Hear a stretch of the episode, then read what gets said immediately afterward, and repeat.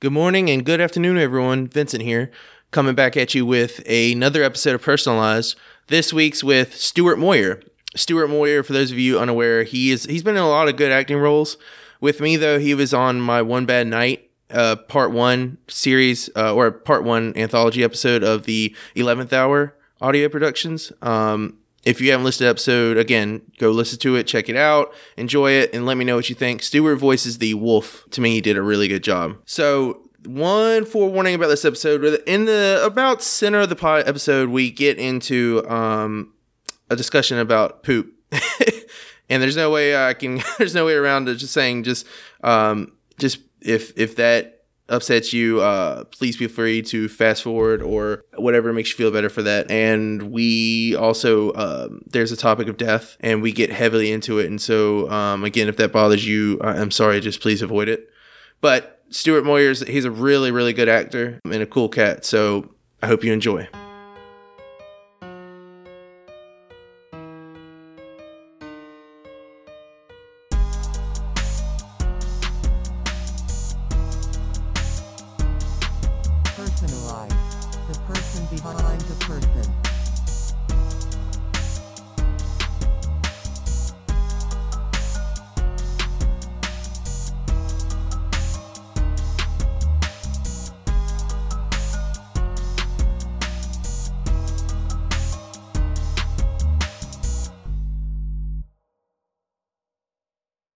This is something that that's becoming a, a returning question um, lately with everything going on. How is how is the the COVID nineteen affecting your day to day, whether it's with your daily job or um, your life at home? Like how how has this changed what you were doing beforehand? Well, considering that I live at home with a lot of family, there is going there has been a bit of a change up recently. I've had a couple of uh, family members move in from New York City, where there is a notable uh, quarantine effect going in. So them being around, like, it does impact a lot of noise, and it is, while it is hard to like uh, get proper recording in, like usually with them cooking or with them doing other activity around the house, such as like housework or just generally like uh, other like uh, polyurethaning a bookcase, restoring that. But yeah, it was just like it can get pretty noisy and difficult to record at times. Also, since they took my uh, original recording booth, which was like a bedroom, and that's also difficult to adjust to because you don't don't exactly have like the same place to like hang up all the drapes and all the pillows and stuff like that. So, but ultimately, I am glad that they are here. Like, it's always nice to have family around. Like, right. I mean, I appreciate my family, absolutely. And I'm glad that they are safe and that they are healthy and that they are in good company. Um, to follow up with that, there's a, it's a question that, that I haven't really had to ask, but um, you don't have anybody in your family that's gotten sick, have you? Absolutely not.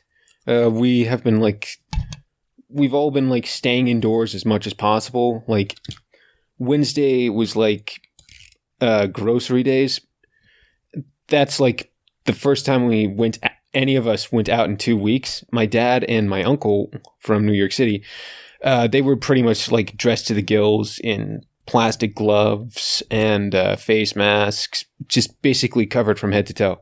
And even even when they came home like before they entered the house they hell before they even left they actually had a second second change of clothes to change into so that way they could just immediately throw the their shopping clothes into the hamper. Right. So that way they could just immediately get into like clean clothes and then they would start disinfecting the groceries, leaving stuff outside like if they could. Otherwise like eggs or milk, they would immediately clean that and like they would put it in the downstairs fridge and uh, leave it to like self clean uh, yeah, it it is. We have been absolutely staying safe. You know, you're you're mostly just a stay at home, just you know, doing your voice acting, because you, you know, you're in a lot. So I imagine you need a lot of time to get things done.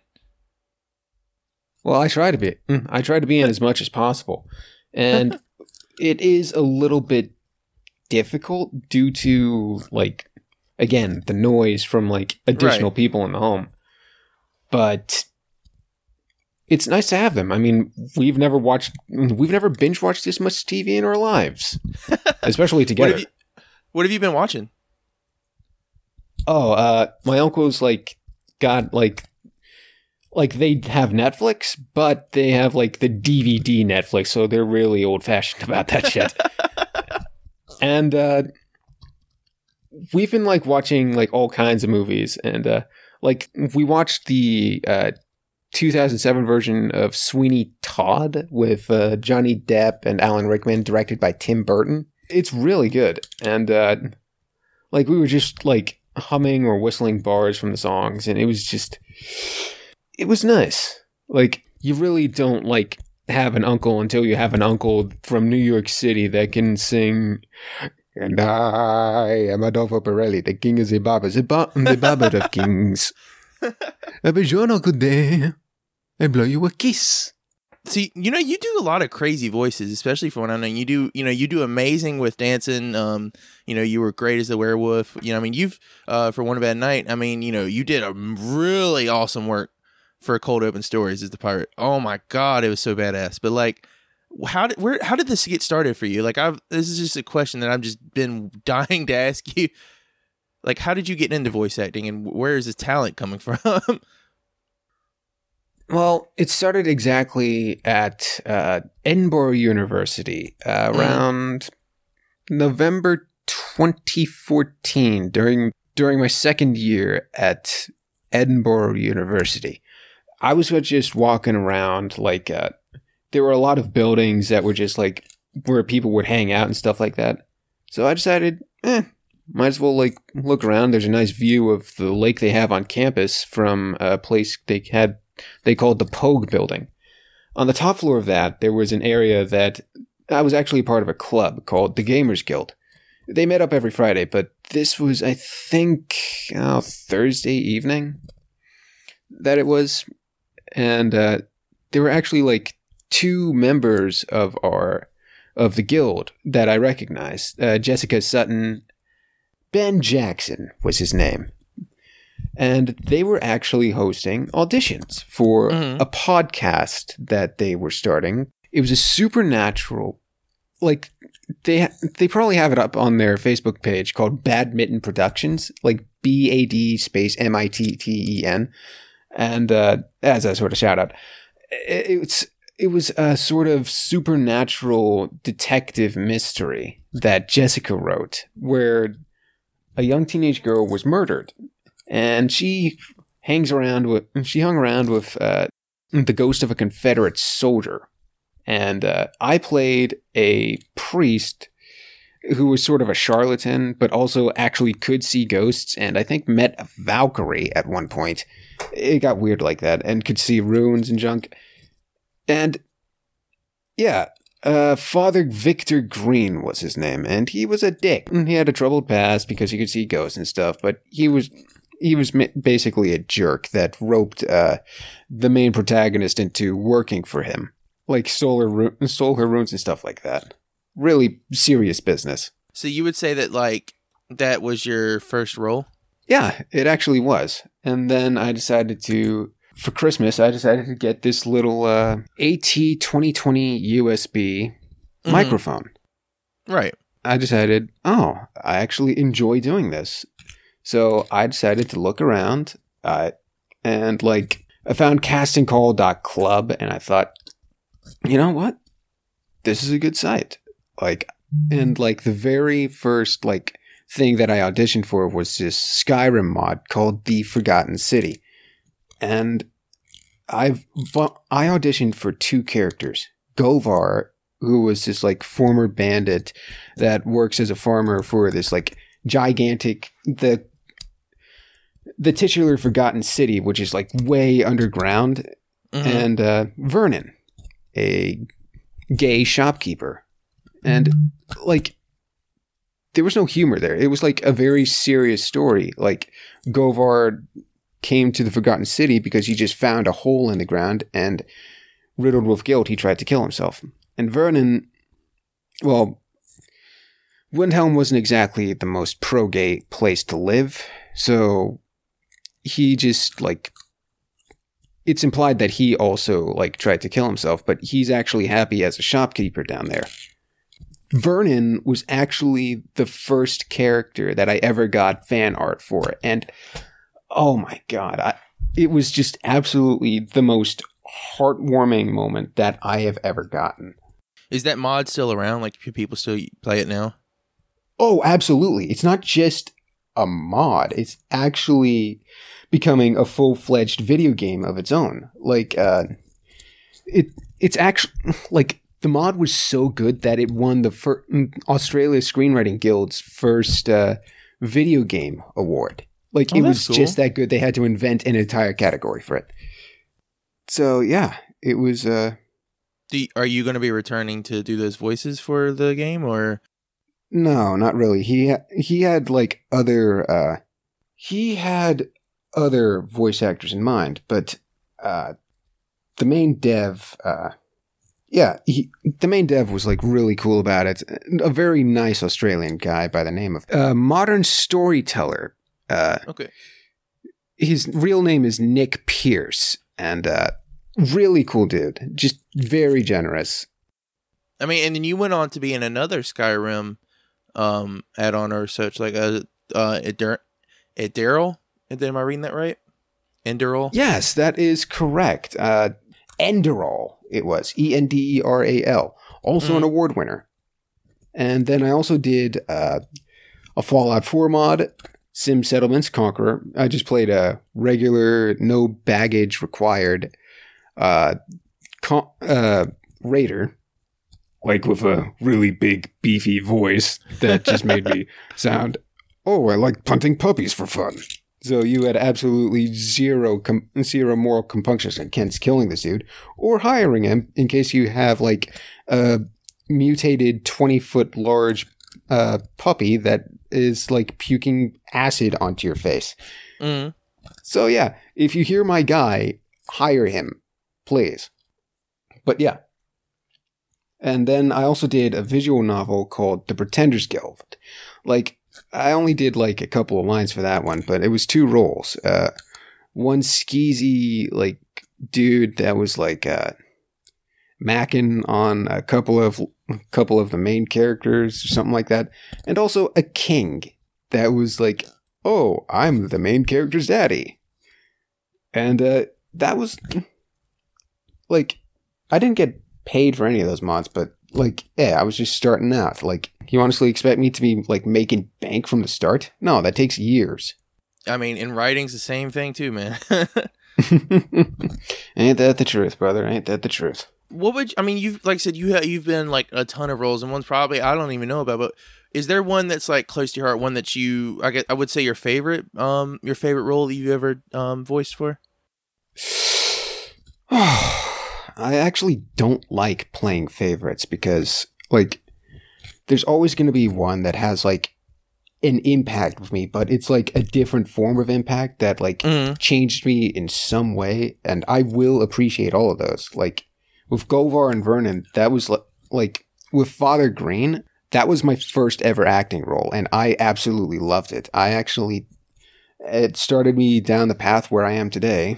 And then there was also Govar and Vernon, which like solidified the idea like, oh my god, I could actually do this as a living. And then there was also like the role that you gave gave me on Dancing that like you're opening a couple of doors for me, man. I like you're the first time like I ever like seriously networked with other people. And then there was also there was also another podcast that I was on recently called Cold Open Stories as uh, Theolin Al Theolin Alamir, and he was basically a space pirate that got caught up by some tech cultists. If you're familiar with Warhammer 40k, then uh, Yeah, Colin was actually on personalized um end of last year, beginning of this year. Um sadly we I weren't the some of the files were lost in some of the process. Um, but he was on, and you know, we had a good long talk about um cold open stories and his his passion for Warhammer. And I mean, he's he's done a hell of a job. You know, like the episode, like especially the episodes you were on. I mean, they were they were hard as sh- they would have been hard as shit to do sound. And I mean, he went in. I mean, he nailed it. I mean, you could hear everything. um, and I mean, you know, he's just he's just doing it just for the fun of it, almost. You know, like just for his passion of Warhammer. And Yeah, there was also a game like called Exospace that uh, I worked with a very nice lady called uh, uh, Queen Jen, and uh, like she's actually streaming this right now, and like if you could only listen to like how nut essentially this character is just like freaking uh he's a corrupt corporate executive type that like oh he's just pure evil and like he was fun to play. Like he was just absolutely hilarious. And I I did a lot of yelling for that one as well, but it was just good times, good times. Um, so has your has any of your family, whether your dad or your uncle, um, have have they ever listened to any of the the podcast or video games that you've been a part of? Yeah, when I mentioned that uh, Cold Open Stories podcast, it was uh like that was the first time I ever showed anyone like my uh work and it was just it was act like it was incredibly cathartic to just hear, "Hey, oh my god, Stuart, you sound amazing." That that reaction just oh. Oh, Feels great, don't it? sounds amazing. So, what do you do when you're not voice acting? You know, like what do you what else are you into? Like what is, you know, um what does Stuart like to do?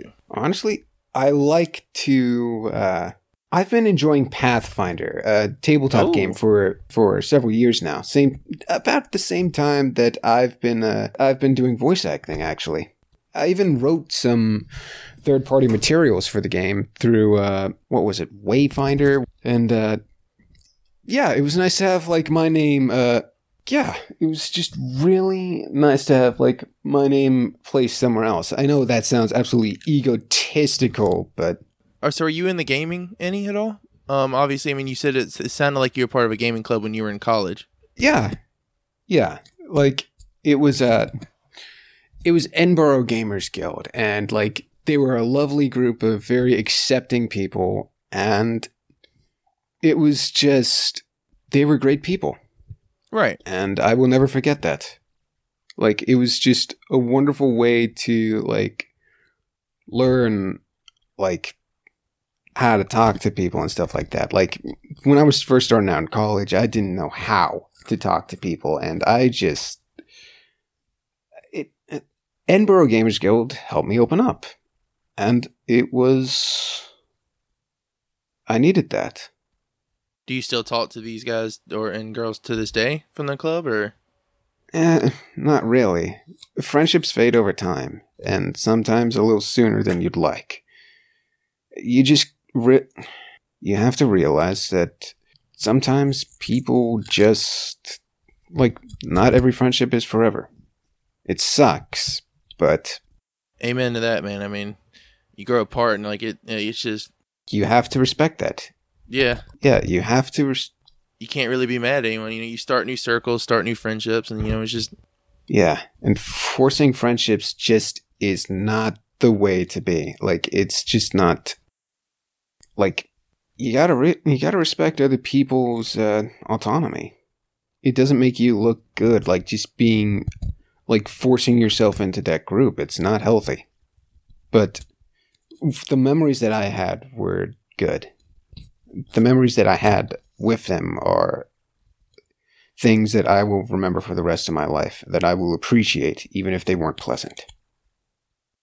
Um, yeah, I mean, like you know, the I, I had some friends um when I lived in North Carolina. Um, a few, not as many as I have now from here in Alabama, but like you know, I had a few friends that meant you know meant the world to me there. And then back in like 20, 2008 when I moved here with my dad and um stuff, man, I met you know I had to start I had to start over. You know, new new life, new school, new new friends. I mean, new everything, new new girls to be exact. But um, but I, the life I left in North Carolina, man, I mean, like, you know, living with my mom, my stepdad, and my family there was great. But like, you know, school, you know, um, school wasn't the best there for me, and I, I, didn't fit in a lot. You know, when I got here, you know, I made a promise myself that I, am not going, to yeah, I'm not gonna bring that that baggage here. I'm you know I'm starting over new, man, and um, it took me like a year or two to get to get my shit right here and um, learn mostly who I was at that time or who I was trying to be. And um, you know, I, I met a, a, group of friends that I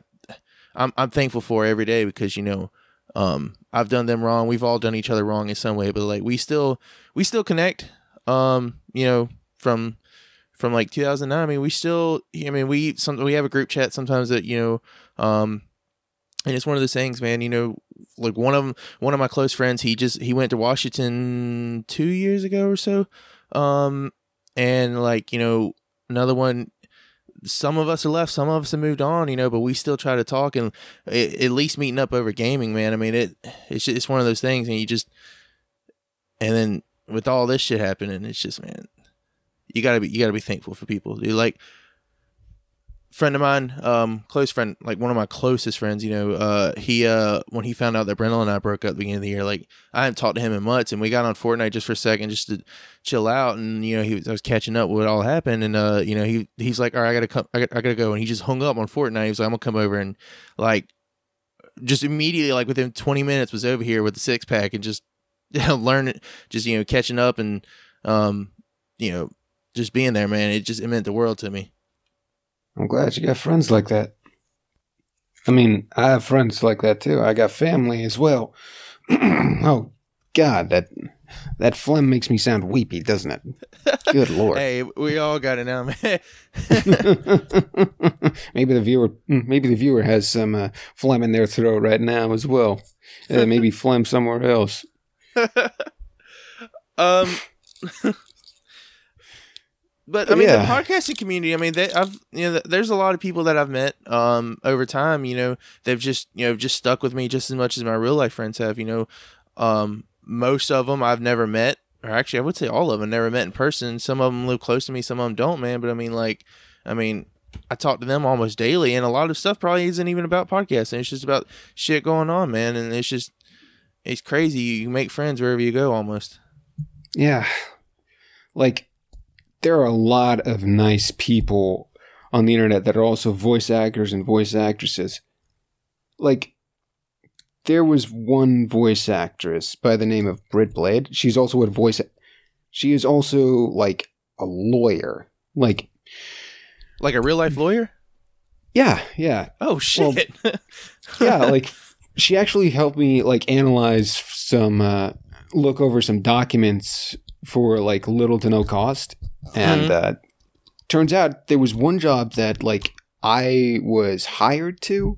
Well, we were mm. both hired to, and she just raised a lot of red flags to everyone that was hired. And like, I meet like I asked her for mm, for like clarification. She said, if you do this, they will like basically own you for like absolutely zero pay, and they will just this can absolutely screw you over in the future. Oh my god, like she saved my hide there. And uh like so another shout out uh Twitter Britt B R I T T N B L A D E. It's always nice to be like supportive of other voice actors and the like even if like they're competing against you, there's no reason to be like bitter or just like nasty with each other it's a, a job's a job. It's a very, it's a highly competitive field. I mean, it's acting. I mean, there's going to be drama involved, but let's keep that on the stage, not off it. Right. Yeah. And I am grateful for the experiences I, I have had. I'm certain I will learn more in the future and hopefully get a bigger paycheck from them. But yeah, th- I have met a lot of people. They've helped me and I've helped some. So what what exactly is a day to day life day to day with you? I mean, not even like before all this stuff goes on. Like, what what do you what do you do from from waking up to going to sleep? Like, how is your schedule for especially for voice acting? Well, currently my my circadian rhythm is fucked. Thanks, COVID nineteen. For real. yeah, Jesus Christ! Like I've been staying I've been like trying to fall asleep past one o'clock or two. Hell, I didn't get uh, to sleep until six last night. And I just like, the moment I finally got to shut my eyes, I realized, oh crap, it's already 11.30. Like, what the fuck, man? I'm Like- a. Sorry, go ahead. No, go ahead. I would say I'm I am so opposite on that in my spectrum. I I fall asleep. Like I could. I usually fall asleep and can fall asleep wherever, whenever. I am like if I if I'm still and it's quiet, I'm out. I am out like a light bulb. Well, if it weren't for COVID nineteen, me staying in this house, trying, trying, and uh, quite often failing to do some recording, then I would be working at my current job, which would be uh, sorter at Goodwill. It's a nice place with a lot of it, with a lot of opportunities for like moving up and stuff. So I'm glad that I got that. Uh, I I fucking cannot remember the name of it. Um, I think it's I think I want to say it's called Baggage Claim.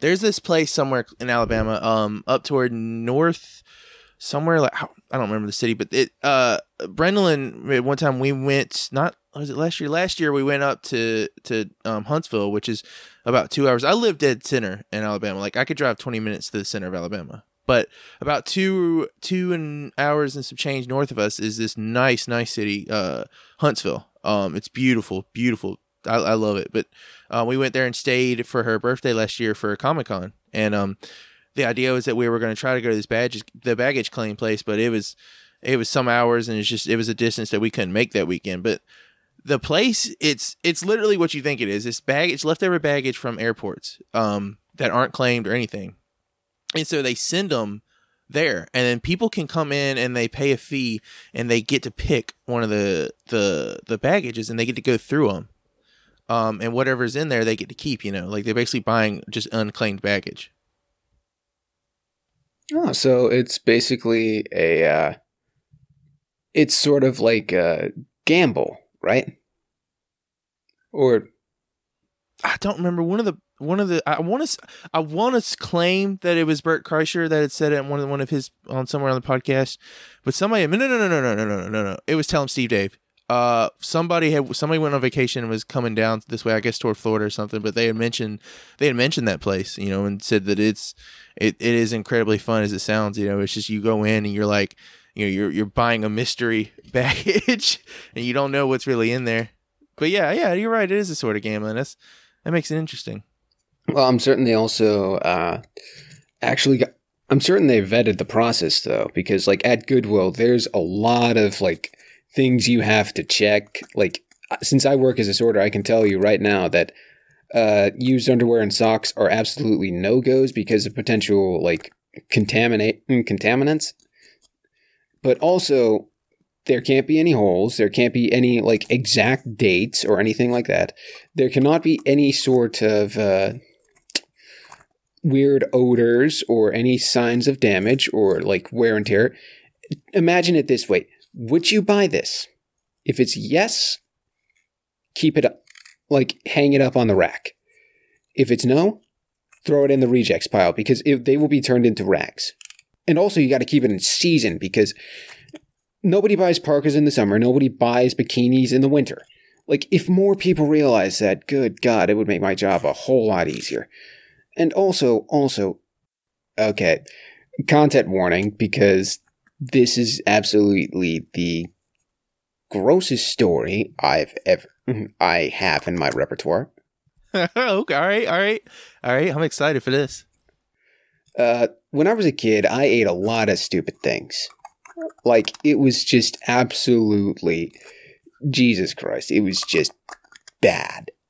So one day like when i was a wee little boy and i was eating uh i decided to eat like you know how like when you go to walmart and you like find a uh like there's all those like little quarter for prizes like capsule pod things Mm, yeah, yeah, yeah. one day we decided to like get one of those. Like my pa- my mom was like taking us shopping, and uh, I got a little like sticky hand. Like you could just like a Oh, I sticky hand love whip. those, like, man. Those are my fucking jam. well, after what happened next, I don't, I don't share the same uh, enthusiasm. So I was just like having a ball, like just whapping around everywhere, and like I was getting into trouble with it. Like it was just like it wasn't on uh, people per se. I was too polite of a boy that time. But I was whapping it on pillows. I was whapping it on to. Uh, oh Christ! It sounds like a innuendo. I was whipping everything inside, and I was actually like sort of breaking things. And then I started actually breaking things, and my mom got furious. Like she was gonna throw it away, and then because I didn't want that to ha- happen, I decided to uh, eat it. Holy Swallow it whole. Like it was dirty too. Like there were specks of stuff. It was hair, and uh, my mom, my mom went to me, told me to hand it over, and then I realized, oh, I don't have it. I, I, I realized that I was breaking things. It was bad. I threw it away, Mhm. and uh, she checked me, and uh, she, I was telling the truth, technically, and uh, well, I was actually hoping to get it back, and a few days later, I did. Holy shit. No, Oh, here's man. the worst part. Okay. Uh, so I realize, oh, I'm gonna have to poop this out soon. I'm I can just like check my poo and uh, uh, fish it out of there. No, that's not what happened at all. It was uh, sticky. It clung to the sides of the walls of uh, my sphincter. No, not not oh god. No. it got stuck in my ass. I actually had to uh, stretch it open. Like, wait, no. Oh my god. I just realized that this could actually be very, very bad. Like, as a kid, even if it's just me. Uh, Would this count as. Uh, oh, crap. I don't think I should have told this story. hey, hey. I I I wouldn't say I ate a strange thing, but uh we had just mentioned a story um in uh recording today for my mo- for the Mother's Day episode. Um my mom had told where we had uh when I was a kid, um my my stepdad like when he was in the bathroom, he was in the bathroom. Like I'm talking CD player, John Mellencamp, uh headphones on, cigarettes. I mean, and you could tell it was just some. It was just one of those things where you walk in, it's shit and cigarettes, dude. And uh, anyways, it was one of those days, and I had to go. Like, I mean, I had to go.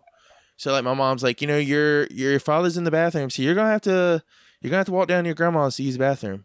And it was it was about I don't know, let's say maybe half a mile. I wouldn't even say that. Like down uh down to their house. So I'm like, all right, fine. So uh my mom calls my granddad and she's like, Hey, Vince is on his way down there. And my granddad's like, All right, well I'll keep an eye out for him. And he sees me coming over the hill down the road and uh he tells my mom, he's like, Hey, uh, I see him and then I come to a stop. And uh apparently I shit myself right then and there. So and uh, my granddad's on the yet phone with my mom, far. and he sees me stop, and then I just turn around to walk back home, and he's like, he tells mom, "Yeah, he ain't gonna make it. Uh, he's coming back to you." And my mom, uh, you know, they they instantly figured out that I had just shit myself. I had to walk home with my shitty ass drawers. well, at least you didn't have to pull anything out. oh god, dude, have you ever been constipated? No, this was worse than constipation. Like going back to my story. Yeah. I actually I hope this doesn't count as like CP or anything. I mean, I don't think it does, but it's going to alienate a lot of people. I'll be like canceled and shit. you won't be canceled. Well, there's going to be a lot of shit. Especially when like uh little young me like trying to like dig my hands in there and like the digestive system is apparently very thorough. It actually got it uh got rid of like a little bit of the stickiness and made it very slick. So it was nigh impossible to actually get like a solid almost impossible to get a solid grip on it. But uh it was like you actually had to like pull it out and it was just there were sometimes it was segmented. And Oh you god. had to put in a lot of effort to just squeeze and push it out. And it was just God, I think I actually like bled a little bit. Jesus. And that was like I could like taste my tears, I could smell my hands. Not that I intentionally not Yeah. there was any tension in it, but it took me like a solid half hour of digging to get it out. right. And it was just sometimes it stuck and it pulled and Jesus Christ, ow. And uh that's why I will never judge a woman for like saying the pains of childbirth is bad. Because apparently that shit's worse. I when so when I was a kid, I had um we were same neighborhood um we went swimming and you know like when you wear them shitty uh shit now them the the really crappy swim trunks that had the the stupid like I hate them so much now. I refuse to buy them as an adult but they have that like interior fucking uh I forgot the term for it the the mesh inside those those swim trunks. And it gave me a rash because we were walking you know our dumb ass got out of the pool and we decided to walk around the neighborhood and stuff and whatever. So I got a rash, you know, right there, uh, pretty much uh, covering my balls and around my legs. And so I go in, the, you know, I go in the house. My mom's out there. My my father was, I don't know where he was, and um, it was just me. And I was like, I, I really need. I'm I'm looking through the kitchen. I'm looking through the bathroom. I'm like, there's gotta be something I could put on here to help with this rash. And so I, I don't know any better. I'm a I'm a I'm a dumbass. I'm gonna be honest. That was a dumb mistake. I, I go in the cat the underneath the counter and I pull out some rubbing alcohol. And I'm like, all right, this looks like it's medical. So I rubbed the shit on my hands, dude, and I covered my balls with rubbing alcohol. oh my god, that must have hurt like hell. dude, it hurt so bad. Like I'm landing for like screaming at myself for that. And I like I I promise you, like for years later, dude, I I never looked at my balls the same. I was always like, I have I have fucked up my entire system with this. Like I could just imagine like a modern day you doing that stupid shit and just like you know how that bass boosted like gives you like solar lens flare eyes and junk like that hmm exactly that Do you remember Like, in Home just- Alone? oh i you mean the movie Yeah, the the very first one where he Kevin was in there. I don't, he didn't. Sh- I don't know. I think he was just fucking around with shaving cream. was it? Yeah, yeah. He threw that on, and his expression, dude, that was me and my balls. yeah that must have sucked but man i mean i can actually screw it another content warning. Uh medical horror this time. Mm. and it's actually a lot less funny. Like when i was in uh, just before i started uh uh, when I was in elementary school, I was uh, I was listening to my music on the radio, and I was dancing to the tunes, and I realized, and then like I wasn't watching my step, right? Like Mm. I was a little bit, I was a little bit of a pig, but uh, I had my shoes. Actually, uh, I took one wrong step, and I like just hurtled backwards, like over my shoes, and my head banged against a door, and this was like a very hard wood door. Mm. It immediately split the back of my skull. Yeah, like there was blood everywhere, and uh, it was actually sort of a. It was terrifying. I was screaming my my head off, like as um, as much of a head that was left, and uh, my parents were like freaking out. We got they got me to the emergency room.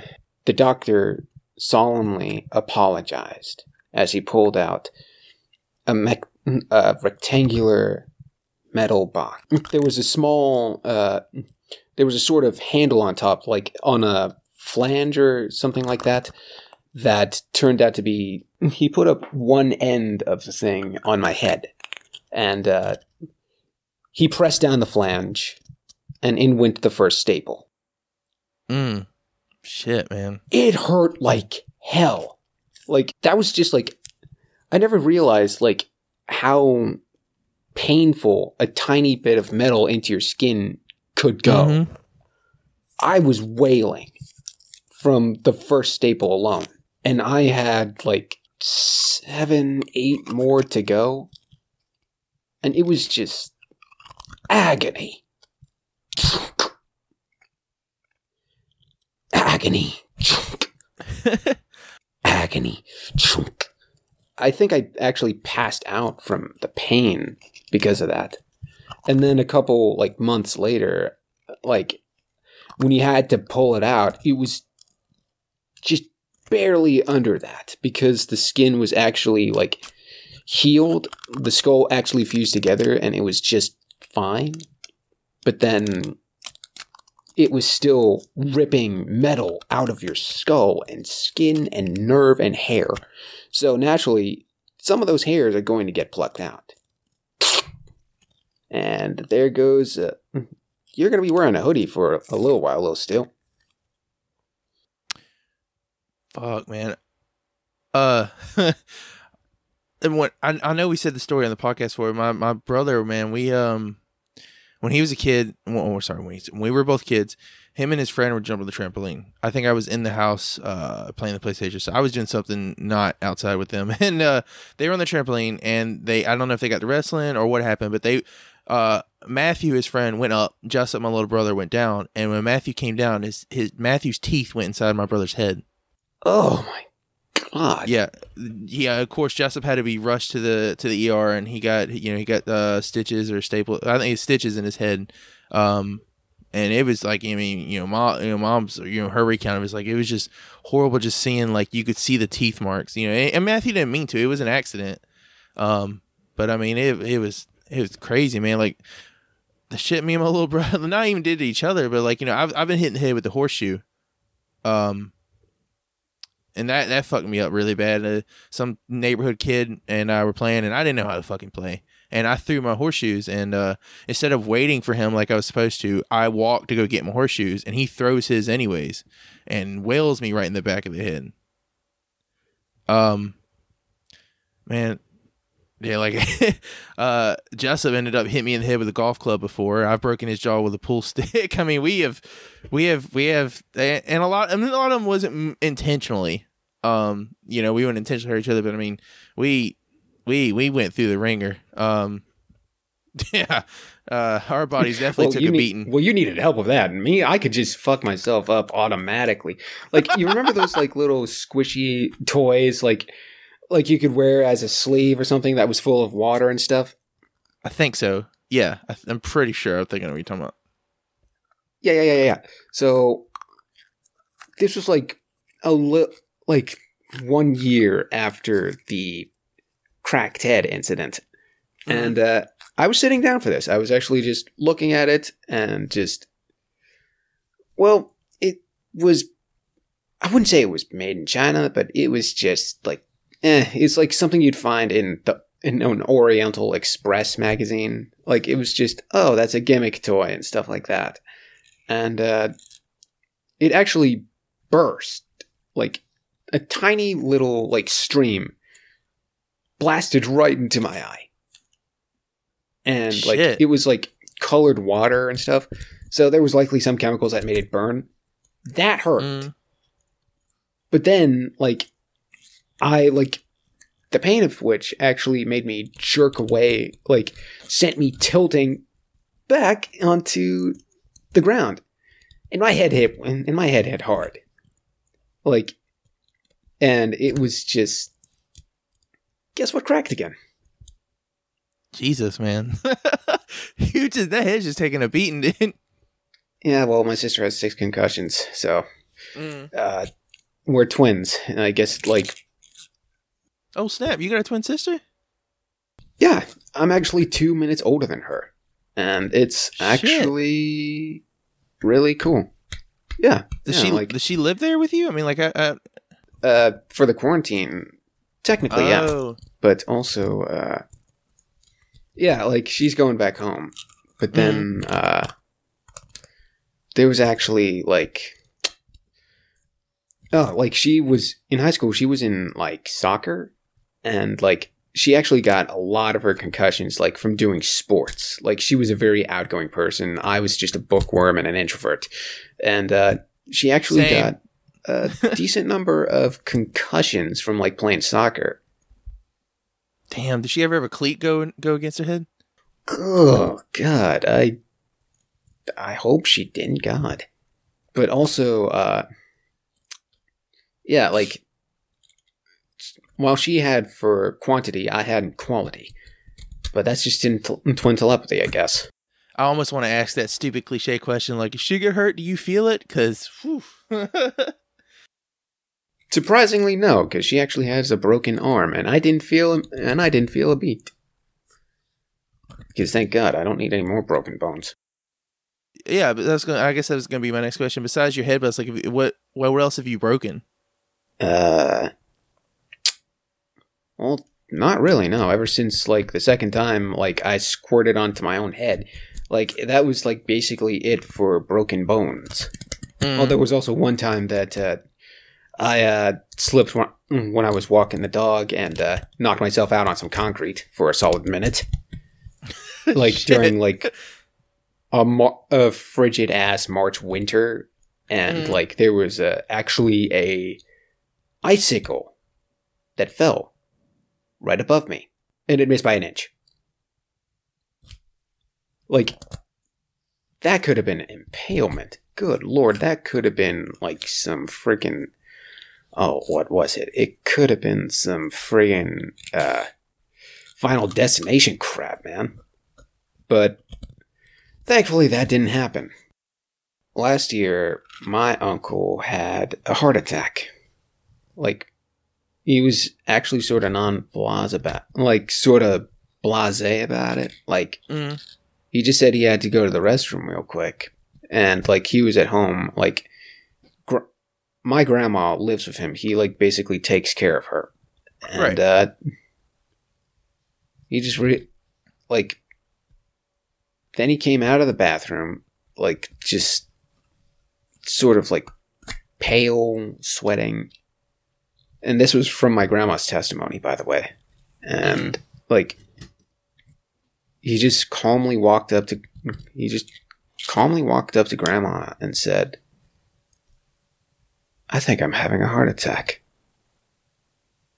Shit, man. he's still alive but that's still scary. Yeah, you know, Brennan when her dad died last year, man, it it it's it's kind of it's one of those things where like I haven't even really brought up the mom therapist shit. It's something that I probably need to discuss, but like, man, you know, I I I've loved my dads, you know, my my dad and my stepfather, but like, man, that really I guess it was it was one of the first times in my life that like I've actually been close to someone that died um per se. I mean like i've had i have had family members die. I've had grandfathers die, i've had uncles die but and i didn't get to to see them for when i grew up most of the time. It's just it's one of those things where like i was physically close to like i, I saw them every day.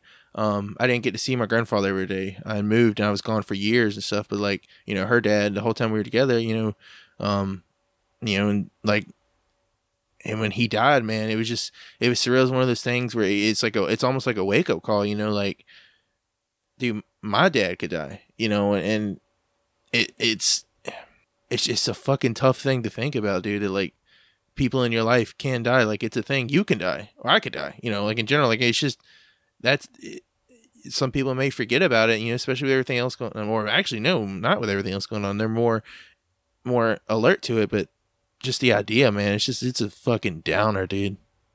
I know exactly what you mean.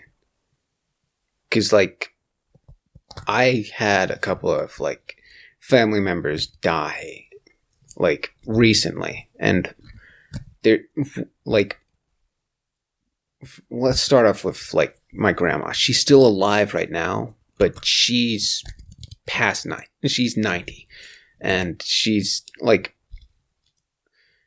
she has been like stubborn and like getting through everything that life has thrown at her. But again she's 90 like she has lived a very long life and she has come to terms with the fact that she will die. Like everyone in my family has come to the terms with the fact that she will die, potentially very recently. and especially during like the COVID nineteen crisis right now, like she has come to the terms that she might not survive this, and if anything, like she had like we respect that like we will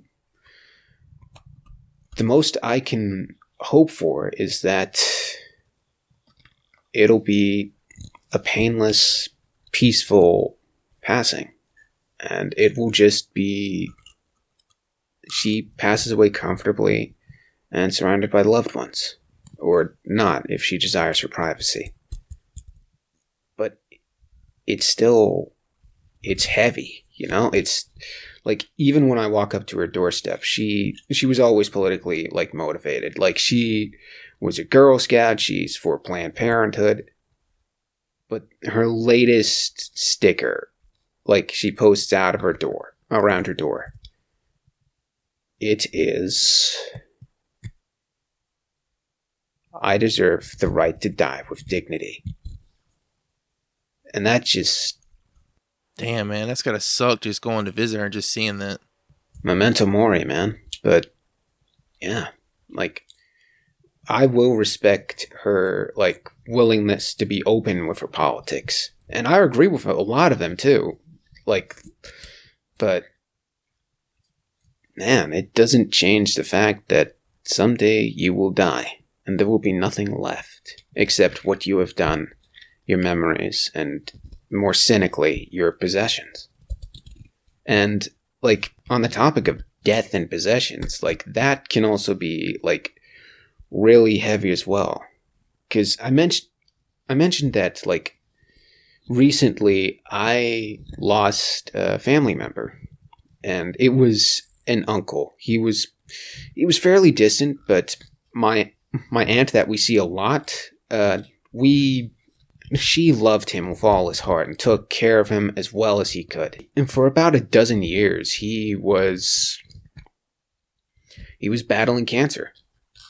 And the doctor said that at most he would have a year to live. My aunt, my aunt, she was just thankful every single day she had him. And he was he was lucky. Like she took care of him. They were actually very well off due to some good investments that uh, my uncle made. And he was just. He was surrounded by family. And it was just. He actually had a lot of good moments. Like, he, like, did recover at some points, but in the end, he passed away. And my aunt, like, when she came to our place, she was just. She was mourning him, but ultimately she was happy with the fact that she took care of him as long as she could and made sure that it was painless and that he did not suffer in the slightest. That's something to be thankful for, though. Yeah. But then my friend, one of my best friends, lost her mom to cancer. Shit. And uh, the diagnosis was the same. She only had a year to live. Mm-hmm. She didn't make it past a month. Fuck, man. Cause like, and like, they weren't as like well off as their as like other members of their family. Cause like, she actually like was like going around on like, oh, what was it, uh, PayPal or GoFundMe for like. Uh, they needed help with me- with medical stuff, and I donated. And like, there was also family members that could have donated, but uh, yeah, it was just they were strapped for cash. They could not, they did not have the resources to like let her die as comfortably as possible, and it was just like it wrecked her emotionally, like for likely oh god, like the better part of a year, she was just like the mom was just she was listless, she was constantly fatigued, she looked terrible, pale, just god awful. And then like the it had a toll on the family. Like they tried they tried their damnedest to make sure she was comfortable. But it hurt everyone, not just financially, not just emotionally, but just spiritually. And then she died. And then it broke them. And I mean, like, my friend's dad is like still mourning her loss. And while my friend, like, she was just utterly crushed by it. And she was just, it was just, like, it was just tragic. Like, it made me think, like, there's a disparity between like a lot of people, like class and like like monetary wise. Like I'm lucky. What I have is lucky. I have a lot of good family and I have a lot of good friends and I have resources that other people do not have access to. And my friend like some people aren't and it's it's sort of cruel isn't it and with everything going on i mean like um you know like when they made it you know essential people only working and stuff I made I I I I will personally take blame. I made a several jokes about you know me being personal, uh, being central working. You know, just making jokes about it until um, within like a week or so within that. Uh, I saw, I don't remember what happened now, but um, I had a realization that like or I, I, w- I would even say an epiphany that um, there are people out there like single mothers with like you know their kids who worked who worked odd jobs as far as you know like maybe fast food or or something that was non-essential uh, no well they're essential but you know they had like non-essential jobs um just to try to make it through and then this stuff happened and they can't work anymore or can't work enough hours you know and they're struggling um to take care of them and their child man. It's just it's one of those things where like when it hits you dude it, it hits you hard. Oh god yeah, and on the topic of like essential workers, like there have been talks of like reopening the economy for the sake of like making sure it doesn't like bleed out, even though we just got like, mm, even though we just got a stimulus injection, and like, dude, I work at like Goodwill before like the entire before I got laid off for the quarantine. Everyone was talking like, oh, am I going to be? Are we going to contract COVID nineteen? People aren't wearing gloves, people aren't wearing face masks, and like considering the amount of donations we go through per hour alone, like that was a totally reasonable like worry and fear. And I do not want to contract this. I do not want to spread this around to families that to friends and family that are like way more vulnerable than I am because like I said, I am lucky. Mm. And it is a very terrifying time. You feel vulnerable and you can't do much about it. And then you realize that there are people that are way more vulnerable than you and they could go through a whole lot worse. And like that's part of being in a community. That is you have to help each other. You have to talk to them. You have to communicate. You have to respect other people's boundaries and wishes. And, like, it's with voice acting. Like, you know? Like, you have to, like, be aware of who you talk to. And you have to be aware of what you can do to help them. Because you're not the only person in the world. You are not the only person that has problems. Like, even if you can give them, even if you should give them should you give them space should you like open up like you have to be receptive. You have to be careful. You just got to be smart and above all else be kind. So to try to end it on the lighter note i, I do want to ask uh, what is your what is your big goal with with voice acting and, and where you want to go with your life? You know once this shit's over and and you know and and things get on a, a better schedule, what is what is your ultimate goal for for where you're going?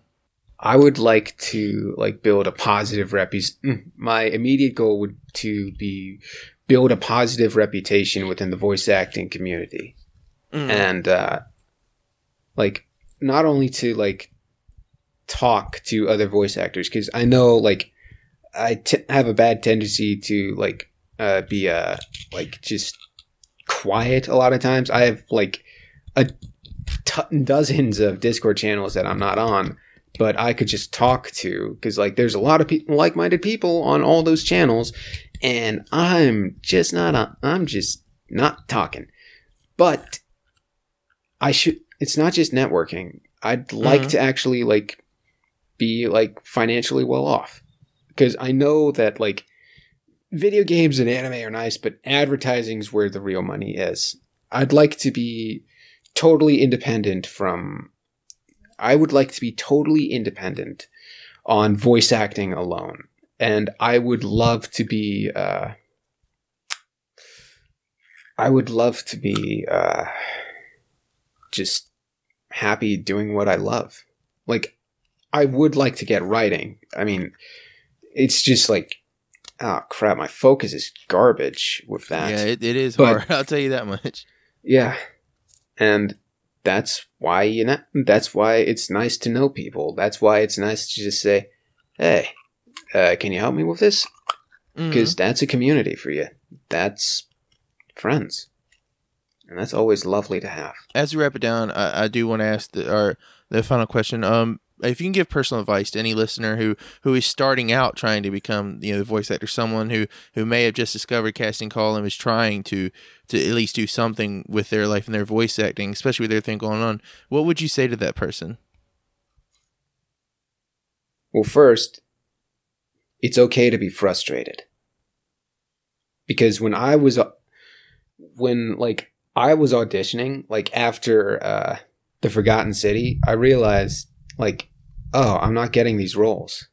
Or like I got the role, then something happened and either I'm not talking to the like dev anymore or the director disappeared or I never got a message again or it just got like straight up canceled. And then or you just straight up didn't get auditioned. It's fine to be annoyed. It's fine to get mad. It doesn't mean stop you just got to keep going. And i know it sounds like a little bit cynical but i've been there. I've been pissed that i that i didn't get a role that i thought i would have been perfect for. But that's not your goal that's like in an art in the world of art, you got to communicate and cooperate with other artists all the time, and you have to respect other people's boundaries. And you have you will have to learn, hey, you don't. I didn't get this role, and that's fine. And there will always be another open role somewhere else. Maybe if, maybe not in a project that you realize that you would have liked, like say a fan dub or something like that.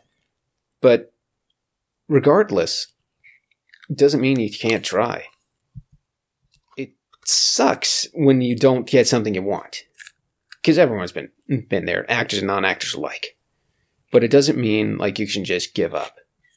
But it also doesn't hurt to have a plan as well. You like just auditioning for everything under the sun, even the stuff you especially hate or you later have problems with, it doesn't hurt to have a plan ahead of time. Which is why like this next bit is going to be my most important advice. Stay grounded. Like no one gets like starting off at it as an actor like it's not totally feasible. You're going to have to get a job. You're going to have to pay bills. You're going to have to buy groceries. And you can't do that with exposure or uh, uh, like fan subs or stuff like that because not everyone pays for that. And I hate to say it, but you gotta get a like day job. You gotta swallow your pride, and like you just gotta realize, oh dang, maybe this voice acting isn't working right now. But it doesn't mean you have to quit. It doesn't mean you have to like just give that up forever. Like, that's a dream. Dreams can come true. And it just takes time and patience. Like, you can work the, you get, you just got to work the grind, just like a lot of other people. And it's persevere and it's community and good things come with time, whether it be friends or success. Thank you, Stuart, for talking to me tonight. Thank you, Vincent, for inviting me.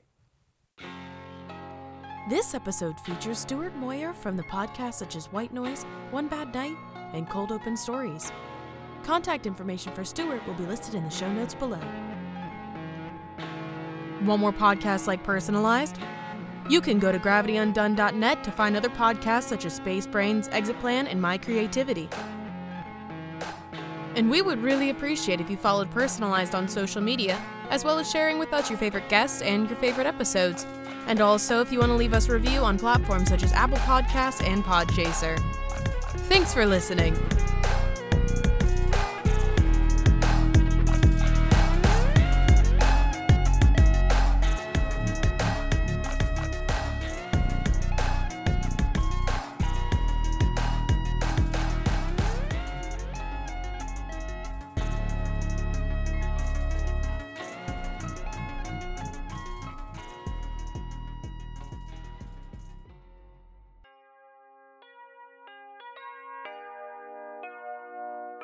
Guild of Adventurers follows the travels of the elven prince Arlen Delacane, a half elf from the big city, Tel Silva, and a dragon born from the wilderness, Kelgar the Barbarian. Join with them in this D&D inspired story-driven audio drama as they face untold enemies, challenges, and puzzles while exploring the world of Calanthus and uncovering ancient mysteries. Released monthly, Guild of Adventurers is a serialized seven story arc endeavor that can be found on all podcast providers. HaleandWellmetPodcast.com.